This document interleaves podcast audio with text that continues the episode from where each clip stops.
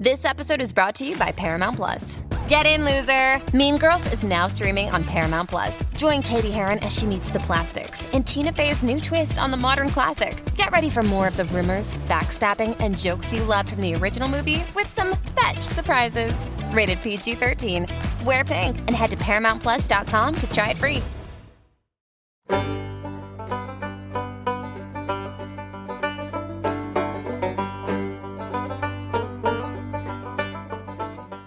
Welcome to Inside the Banjoverse, a podcast exploring roots music's great artists.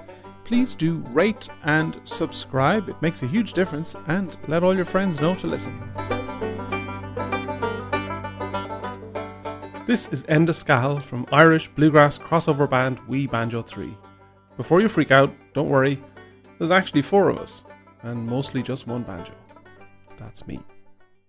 Nora Brown has been described as a banjo prodigy, and I really enjoyed this chat with her, uncovering her interest in old time banjo and her roots in old time music.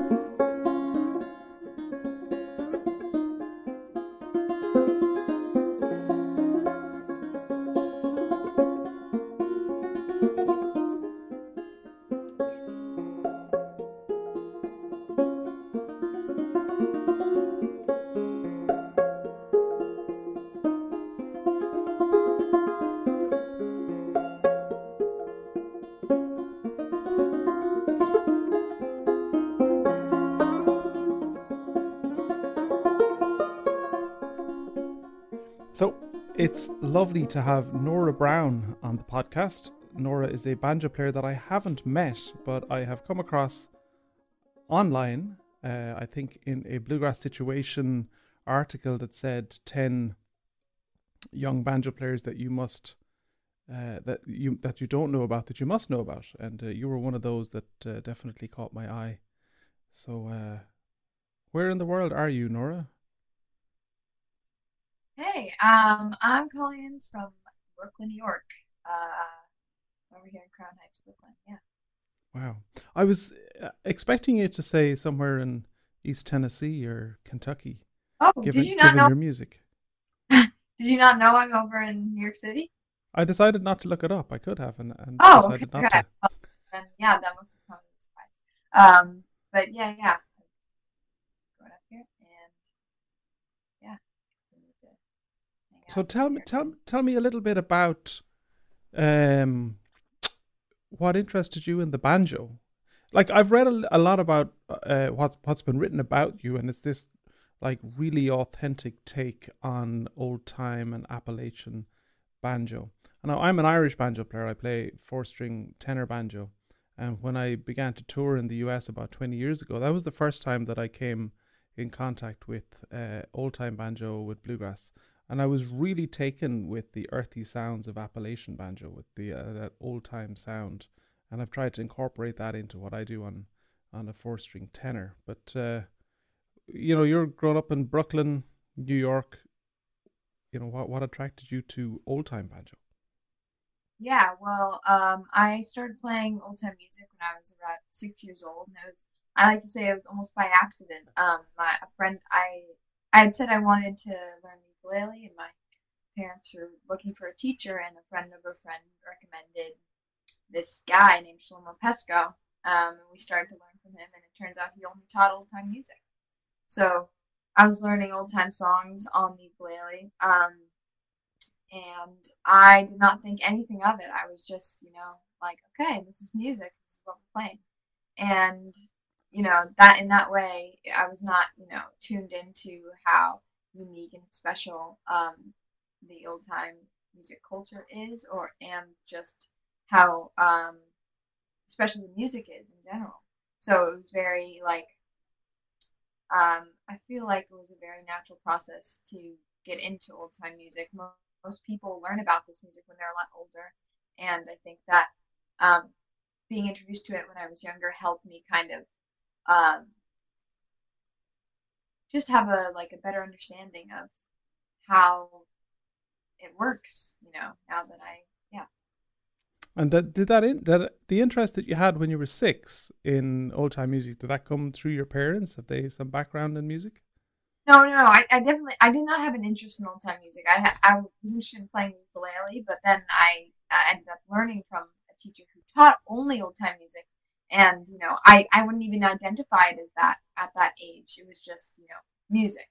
So then, no, and my parents weren't even interested in that music. It was just kind of by accident um, that we found this man named Shlomo Pestcoe, who has since passed away, but um, was a great teacher and really helped me get uh, into the music that I play today. Yeah.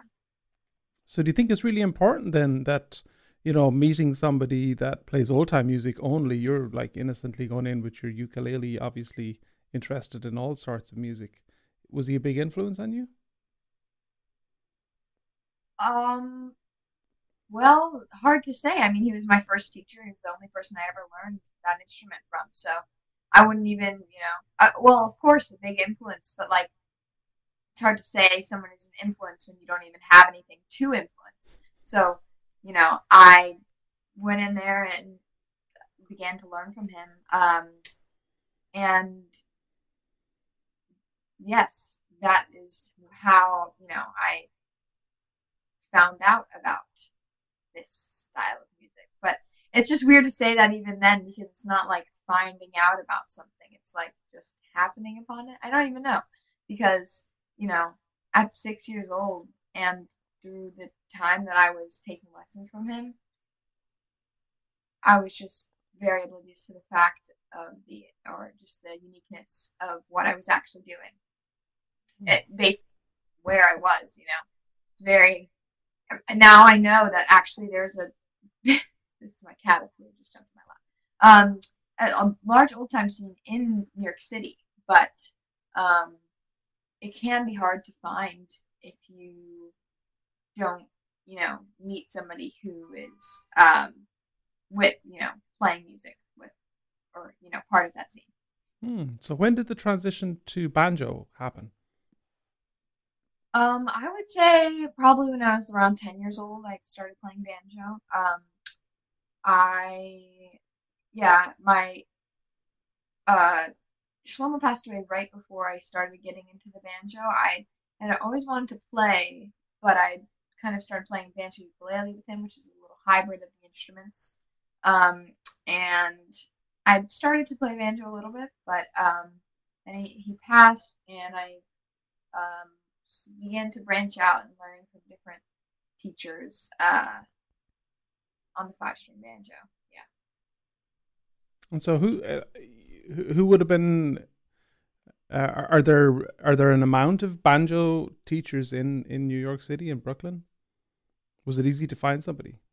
I mean, yes. Now, like now that once we had, yeah, yeah, like once um I had started learning from Shlomo, uh, he would take me, or he would he would have like recitals, like a normal music teacher would at different locations, different like venues that specialize in old time music. So hanging around those areas, we would meet people and um, and then we had people to reach out and be like, "Hey, we're looking for a banjo teacher. Do you know anyone?" And yeah, yeah, there are actually quite a few. And now I'm teaching banjo, so yeah.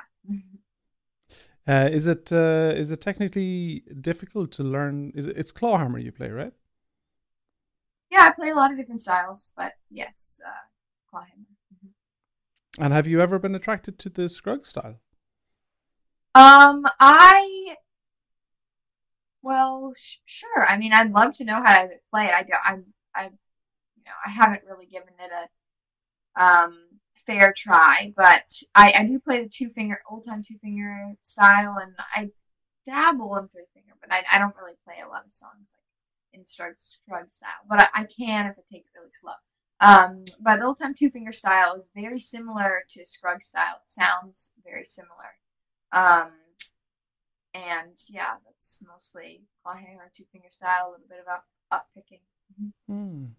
So I'm just I'm curious. Like you're are you you're 15 now? 16? 15. Yeah, I'm just I'm super curious about uh, the deep interest that you have in old time music, and it seems to be quite specific to East Tennessee or uh, East Kentucky and Tennessee.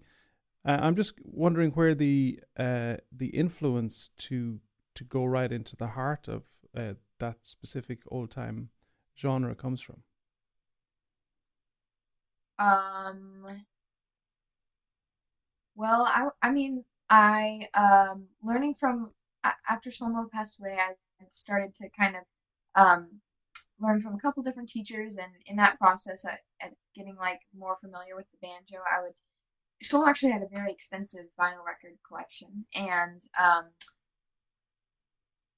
we and me and my family inherited some of those from him. And uh, learning from new teachers, sometimes I would, we would put on vinyl records and from field recordings of old artists, and I'd be like, "Oh, I really like that song. I would love to learn it." Um, and I would play it for my teacher, and they would learn it, and then we would learn it together, and they would kind of walk me through playing it. So in this way, I kind of got more familiar with different regions of Appalachia and where you know certain styles of music are coming from. Um, I don't know if that answers your question, but that is like another way that I kind of got a little bit more um, into the old time music world and kind of gained a little bit better understanding and like that just kind of opened some doors to like exploring a little bit more into like i said regional music and um, specific artists yeah and is that is it very is that very important to you that uh, that you maintain the integrity of the traditional side of old time music um in what way do you mean integrity I uh, mean, you know, being very being reverential, I guess, to the original recordings or to the original music. Okay, yeah, like playing the exact same way the artist does. Yeah, I mean, um, it's interesting because I've learned from many people. As like like I've said, uh, uh, one being one of my uh, friends and a teacher too, uh, Mac Traynham, who's from Floyd, Virginia, and he, um, like all teachers have different teaching styles, and Mac is um, often teaches in a way where it's like you like um he teaches me a lot of stuff from that regional area of near where he lives in Floyd, Virginia. And um so he'll teach me a song and it's important to him that I learn it the like correct way first or exactly the way that the artist did it or his interpretation of it. And then it's also very important to him to, you know, expand on it in your own style afterwards. But um keeping the roots of like the artist's version of the song is um, really important. But there's also other people that I've learned from where it's like, here's a little bit of how it goes. You take this and do what you want with it. So there's a lot of different ways that I've been taught. And, and I mean, like, even the way I teach now, it's probably a little bit of both. I'm not, I, I can't say that I'm super strict about um, the original recordings and the original style of it because often a lot of the things that I play are totally different from the way that I've learned it or the recording that I've heard from or whoever taught it to me. So it's very hard to be like, um, and this is exactly how Virgil Anderson played. This is exactly how blank name played it because, I mean, honestly, it's often going to be like the way Nora Brown plays it, which is, um, you know, for better for worse. That is mostly what people will be getting when they um, learn my music. But yes, in a certain to a certain extent, it is very important to me to at least have the knowledge of the way the song goes and definitely to know the backstory behind it. Um, and you know, as much as you can. It can be hard to find these things out because um, there's you know limited information on music, and there are it, there's a limited amount of people still alive that really grew up with the tradition. Um, so yeah, yeah, yeah. I would say that it is important to me, but it is also important to me to continue the full process and you know uh, adapt songs to the way that you know suits. Hmm. So yeah, that's a, that's a really interesting answer. I mean, I'm I'm aware all of the time that at 15, like that you know this I'm, I'm thinking of myself when i was 15 years old and how much more development as a musician and stylistically and for me i was always trying to push boundaries and see where i can take traditional irish music and take it to breaking point and maybe beyond to see what that might sound like uh, is that uh, is that something that you play with Hey, Pantheon listeners, Christian Swain here. You caught me just finishing up some editing on Getting Real with John and Beth. I want to share my first experience with Factor Meals for you. I think you'll find this interesting because I bet the same thing happens to you.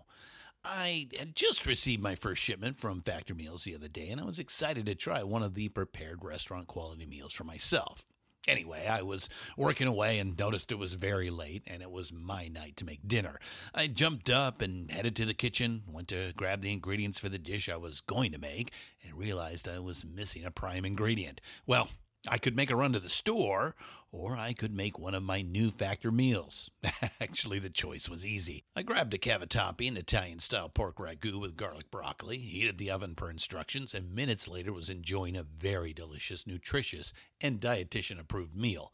It really was everything Factor Meals said it would be. No prep, no mess meals. Factor Meals are 100% ready to heat and eat. Take it from me and head to factormeals.com slash pantheon50 and use the code Pantheon50 to get 50% off. That's factormeals.com slash Pantheon50 and use the code Pantheon50 to get 50% off. Um, I wouldn't say that that is something that I often am doing, but you know, it does happen. Um, sometimes I'll play a song or collaborate with someone else who has a different idea about the way I want to go, or we create an arrangement that's very unique to um, the specific song and is very different from the way that we've learned it. Um, a great example would be this this tune called "Wedding Dress," which is actually coming out um, on my next album. But um, learned this tune from John Cohen, uh, who was uh, part of the New Lost City Ramblers, and a great friend of mine um, passed away, uh, I believe, in around the end of 2019. Um, so fairly recently. It, it, feels very recent because you know 2020 has moved so fast. Um, but uh, I learned this tune from John, but then I would I played it with my good friend Anna Roberts Gevalt, and we kind of created this new, very um, just a very different version of it. It had a lot more flexibility within the um, like uh, arrangement of the tune, and um, I played differently almost every time that I perform it. You know, um, it's just a very natural flowing stuff, and you can add these little areas to tunes, or you can change things to have more of that um, uh, flexibility. Um, and I, I think that's a good example of kind of the way that I sometimes will alter songs in kind of a bigger way. Hmm. Yeah. Do you, uh, explain that a little bit more to me? Do you when when you're talking about altering songs and adding, is that rhythmically, is it vocally? How how, how do you oh, approach oh, that? Every way. Um, in this specific t- example I was talking about, this tune "Wedding Dress." Um, at the end of the tune, uh, I sort of start to take pieces from all the verses and the chorus and kind of mix them up into a weird pattern that's different every time I play it. But it um, because it's kind of got a simplistic melody often all the phrases will work for each part of the melody. So it's very um, it allows for that interpretation of it. And um, but yeah, definitely vocally always changing stuff because a lot of these songs that I'm learning are by male artists who have different range than I do. And so I will often change um, how I sing the song. But yeah, and rhythmically, definitely. Um, just by playing and practicing songs, you know, you find little variations or things that work that are the same rhythm or like slightly different rhythmically. Um, some syncopation, for example, might fit in somewhere and is like a, I like to use the word variation because a lot of times in instrumental songs specifically, um, when there's no vocal behind it, you want to make sure that it is continuing continuing to be different each time you play it to um, keep people's interest and just to keep the song, you know, flowing. Um, so I'd say that you know specifically in a lot a lot of instrumental music that I play, I make sure to kind of adapt the song to where I feel like um, can really captivate a listener. Hmm. Yeah. Are there lots of female artists, uh, and I'm thinking female written songs from a genre that you're pulling from um, that inspire you? You know, you talked about the importance of the story behind the song or the origin of the song, and a lot of old time music, uh, to my outside uh, awareness, would probably have a lot of male artists and perhaps a lot of thematic stuff that would, you know, be from a male point of view. But are there female artists that really inspire you from that time? Um, well, I mean, it's yeah, there are definitely um far less, but uh some I can name right now. A very common uh female banjo player, or someone someone people might know if you're interested in old time music, would be Ola Belle Reed. She's a great uh, songwriter and banjo player. Um, Addie Graham is a great ballad singer, and um, I believe she played piano too. And I mean, even Alice Gerrard, who is not from that time, but uh, she worked with Hazel Dickens, and they uh, they wrote a lot of songs, but also played a lot of traditional music. And I would say that they kind of pioneered women being more part of bluegrass and old time music. Um, and Alice actually produced my first album, Cinnamon Tree. So I've been able to spend some time with her, um, which has been really awesome. She's um, such a legend, and it's really cool to kind of, well, we've we've worked together on like my singing voice and uh, way I play songs, and it's very cool to have her input on the way I, you know, play my music. So I think that, you know, I'm so lucky to have been able to spend time around someone who is familiar with. Oh, sorry, cat. Um, sorry. I yeah yeah yeah. So there are definitely women out there, and even in today today's music scene, we have Rhiannon Giddens, amazing banjo player and songwriter. Uh, I love her music, and she's uh, very very cool. And we have Anna Roberts and Elizabeth LaPrelle. Anna and Elizabeth, they band together, um, and they're also a big inspiration to me. They kind of some I would say that they kind of take old time music to another level in some of their more recent music and kind of adding a little bit of like I don't like the word like experimental, but if you were to like use that word to describe a genre of music, that's what I would use.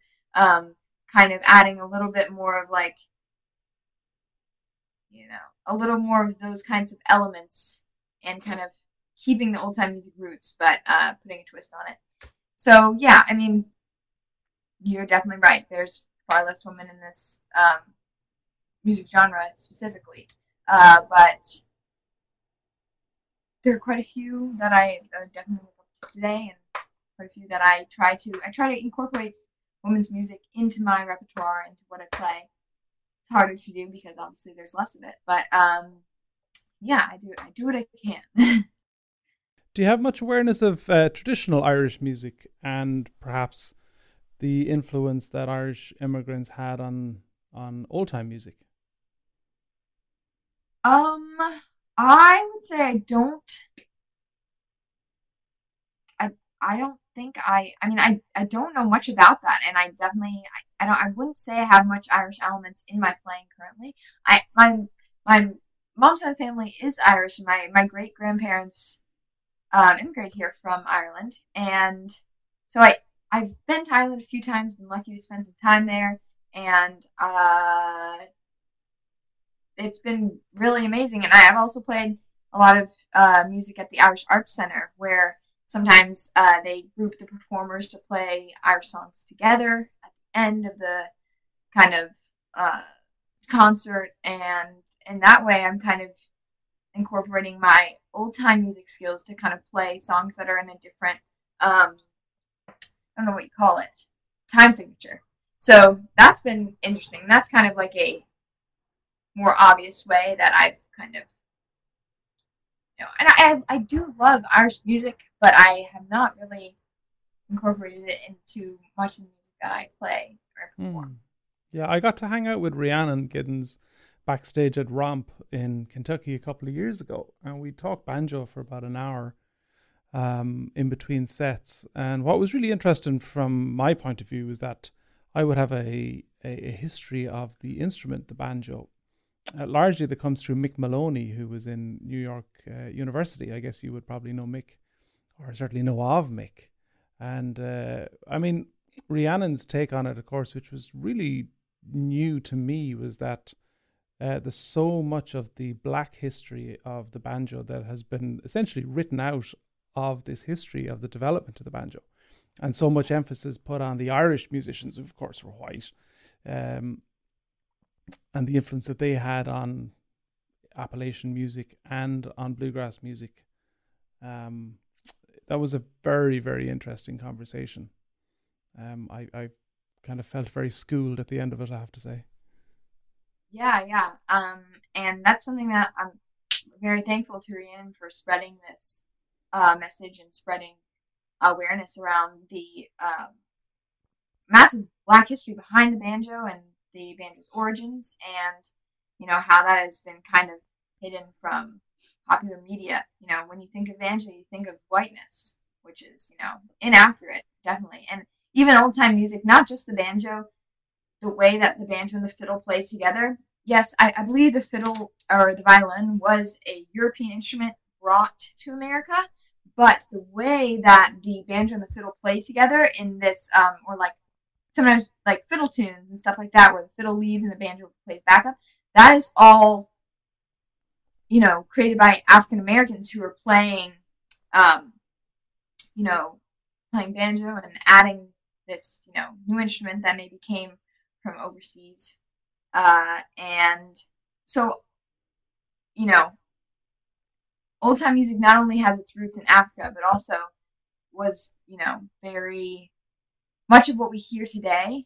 Um, that's definitely from the African American influence. Um, so I think that, you know, I think that many, many, most people today still are not aware of this. And it's unfortunate because uh, I think that kind of sometimes can create a barrier between who, you know, the amount of whiteness that's in this music scene and um, it creates an imbalance between the amount of, you know, white old time musicians compared to people of color playing this music. So I think that, you know, the more that people know about this, the more that um, people can feel more welcome in the old time music world and people can uh, gain interest in in the music in general.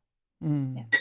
It's definitely what excited me the most about the banjo, and I think it's part of the spirit of the instrument as well. Is that like yeah, and you were hundred percent correct that the fiddle came to the U.S. with Irish immigrants and uh, Irish indentured workers meeting up with uh, with with the African musicians, the African slaves, essentially that were playing banjo, and these two cultures mixing and producing this fantastic music. And maybe it's a kind of a a rose tinted uh, look at the whole thing, but I always find that the music that was played at that time was very joyful despite huge, huge repression.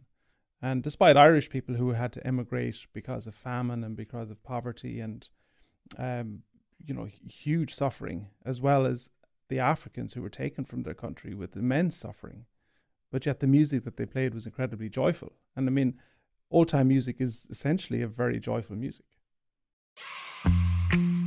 Hey, Pantheon listeners, Christian Swain again with something every podcast listener and music junkie needs to hear. As I'm sure you can guess, I listen to a lot of podcasts.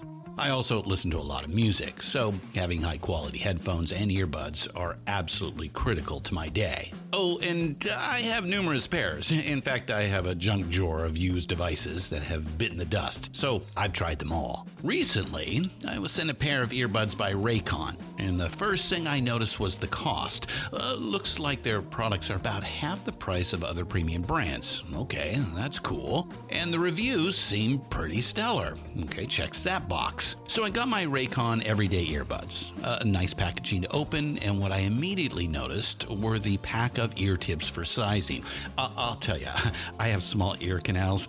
Uh, I know a flaw. So to see choices for the best fit, uh, especially while exercising, oh yeah. And yes, they were immediately comfortable. Sound quality was great too. Plus, I have three EQ options that I love because I like more bass in my music and less in the podcasts. Eight hours of playtime for the battery is great as well. Surround sound, noise canceling, and awareness mode all included. I think I'm in business, and I just realized I've had them in all day. Like I said, super comfortable. Go to buyraycon.com slash Pantheon today to get 20% off your Raycon order plus free shipping. That's right, you'll get 20% off and free shipping at buyraycon.com slash Pantheon.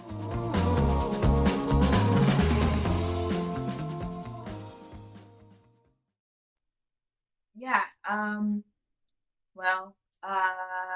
Yeah. I, I agree. I think that a lot of times uh, it can appear joyful because it's really dance music. Um. And it's you know got that up tempo beat, got that fun syncopation that's you know meant for dancers to enjoy. But if you if uh kind of get into some of the Eastern Kentucky style of, or not not even specifically that region, but a lot of like solo banjo music can have a pretty pretty sad um, undertones there. But I do think that in general, you know, fiddle and the banjo together, you know, immediately creates this a feeling of wanting to get up and dance, you know, because just kind of that combination. And, and even back then, when you know fretted banjos were less common, in my opinion, I think that, um, you know, the fretless banjo and the bot fiddle uh, is a great combination uh, because they're both fretless, and I think that that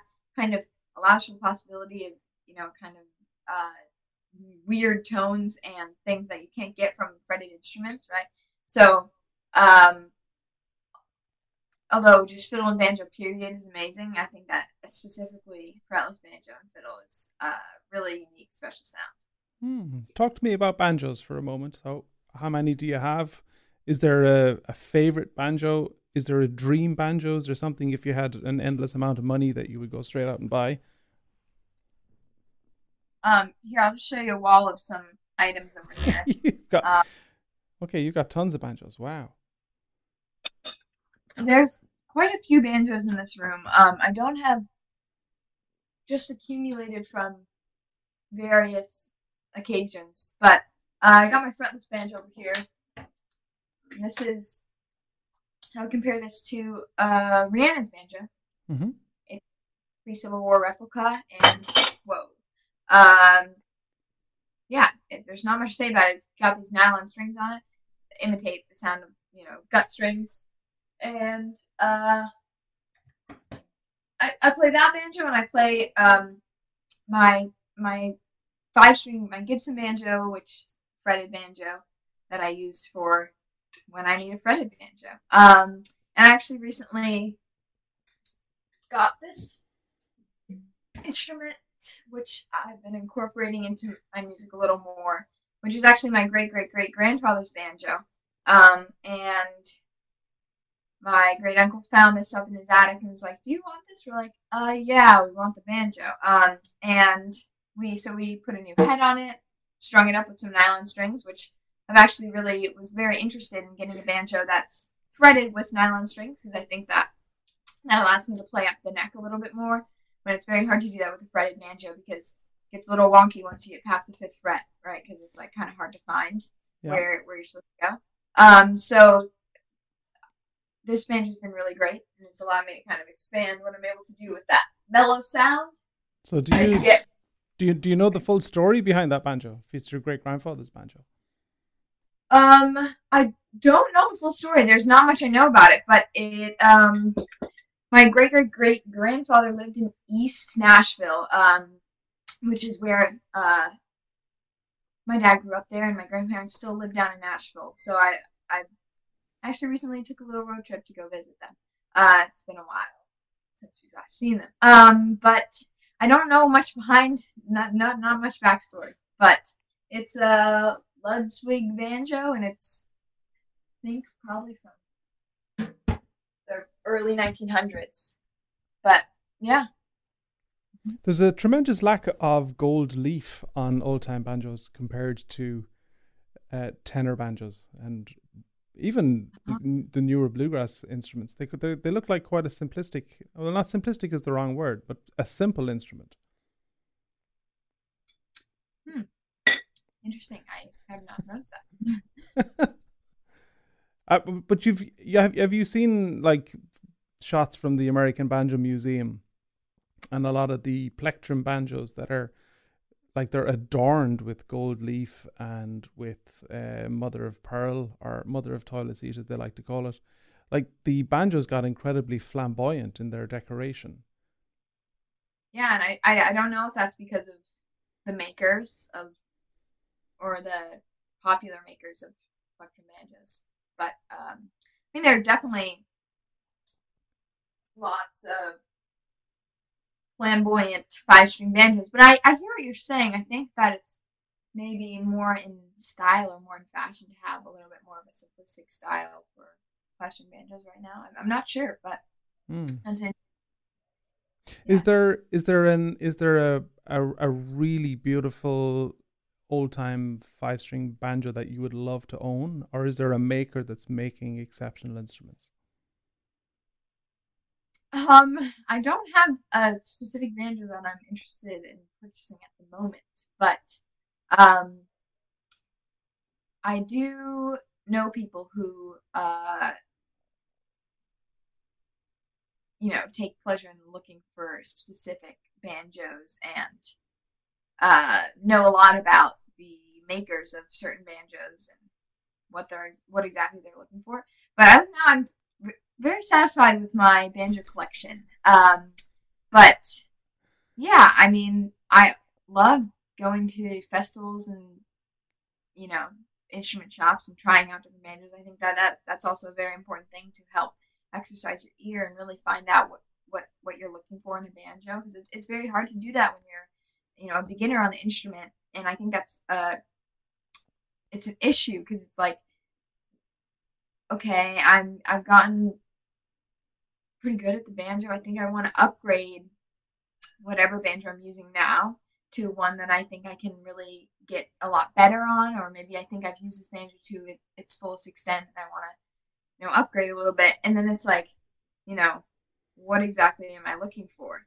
It's very hard to say. You hear sound um, like words like mellow or bright or um, warm. Like, what do those sounds mean without being able to pair it with you know, actually feeling the way it feels on the banjo.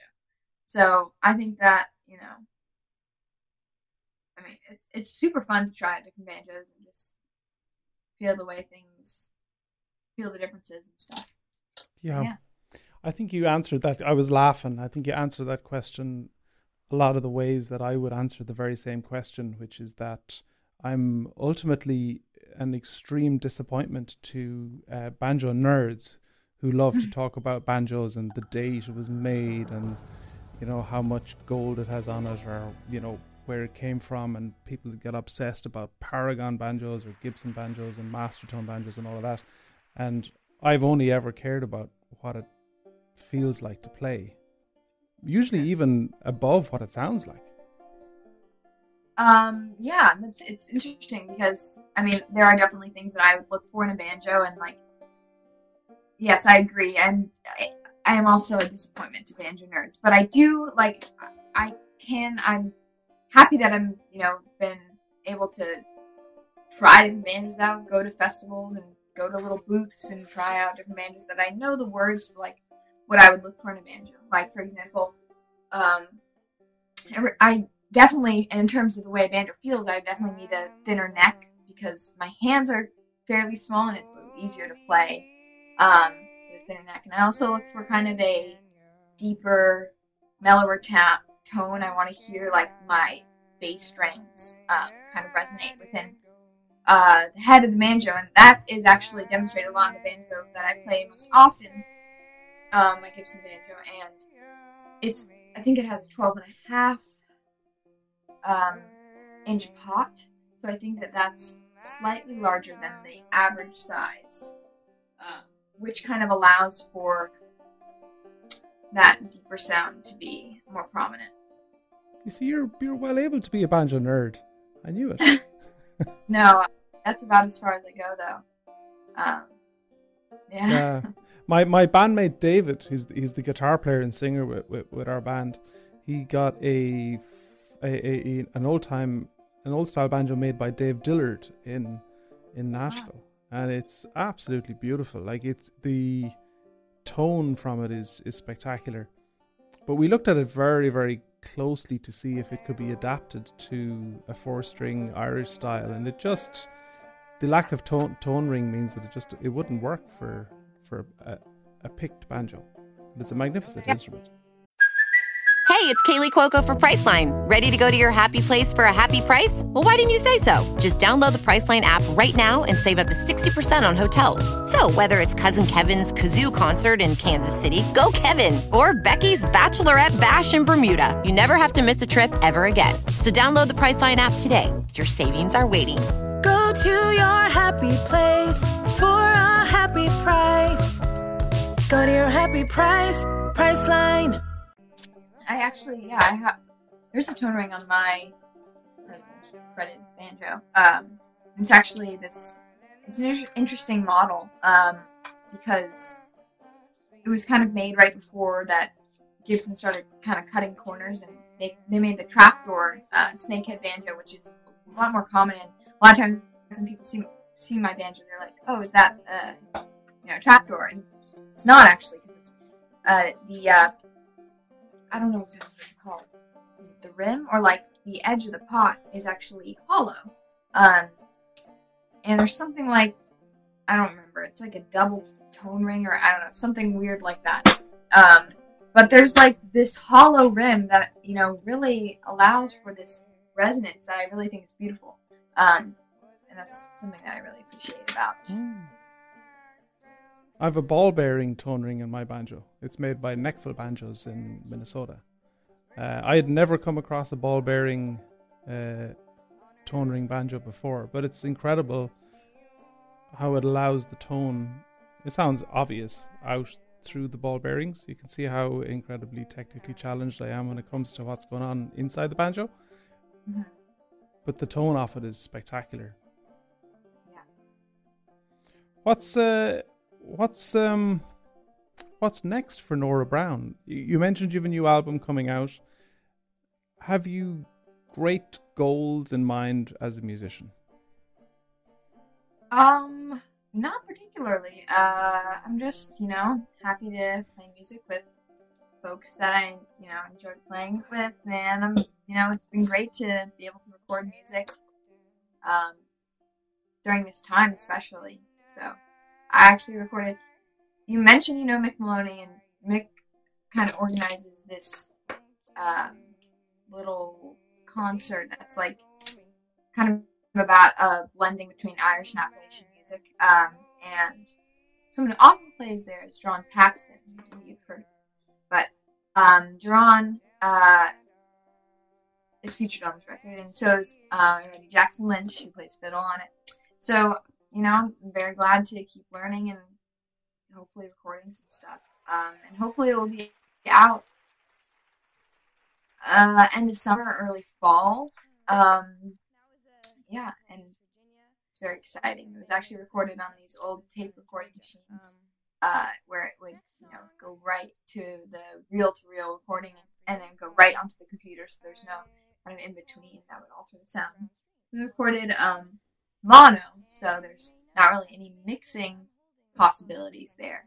So it's you know very authentic um, sound, good or whether that's a good or bad thing. Um, so yeah, I, but I'm I'm very excited. It's gonna be a 10 inch vinyl. Um, recorded a little bit less. My earlier project was just a regular LP, but um, yeah, pretty excited about uh, getting it out. Cool. Would you like to go on and study music? Is that what you're thinking? Um, in terms of like college or something? Yeah. Well, I I actually am in a um performing arts high school, uh, which is called Frank Sinatra High School of the Arts. It's in Astoria, Queens. Um, and I'm a uh vocal major vocal major there.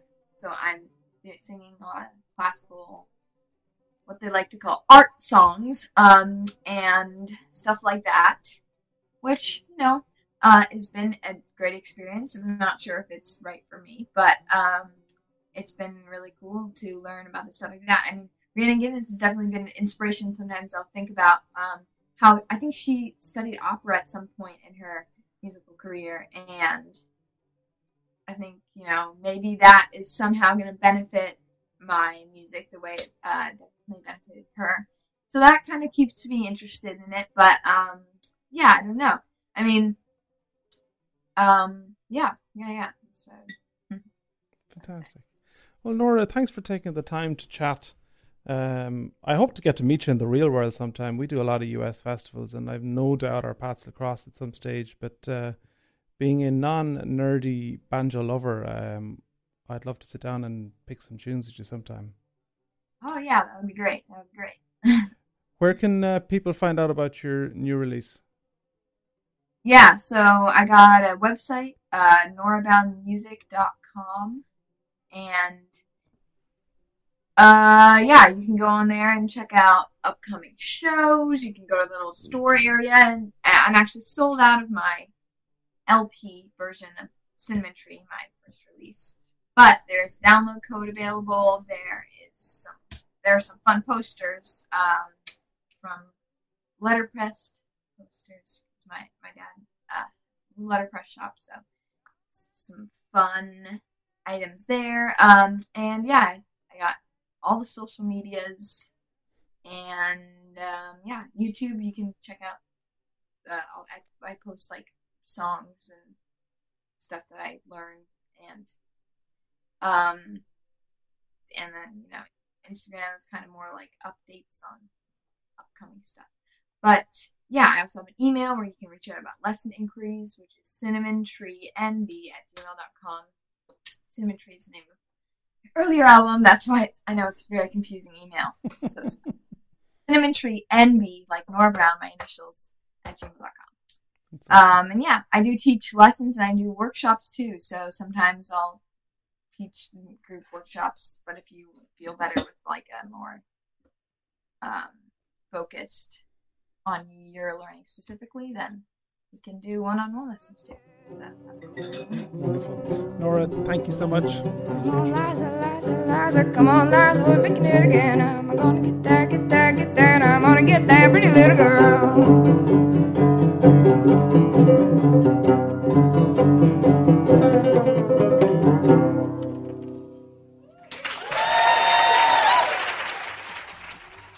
Thank you for listening. If you loved this episode, please head over to our website, webanjo3.com, to subscribe, rate, and do leave us a review. It makes a huge difference. See you next time inside the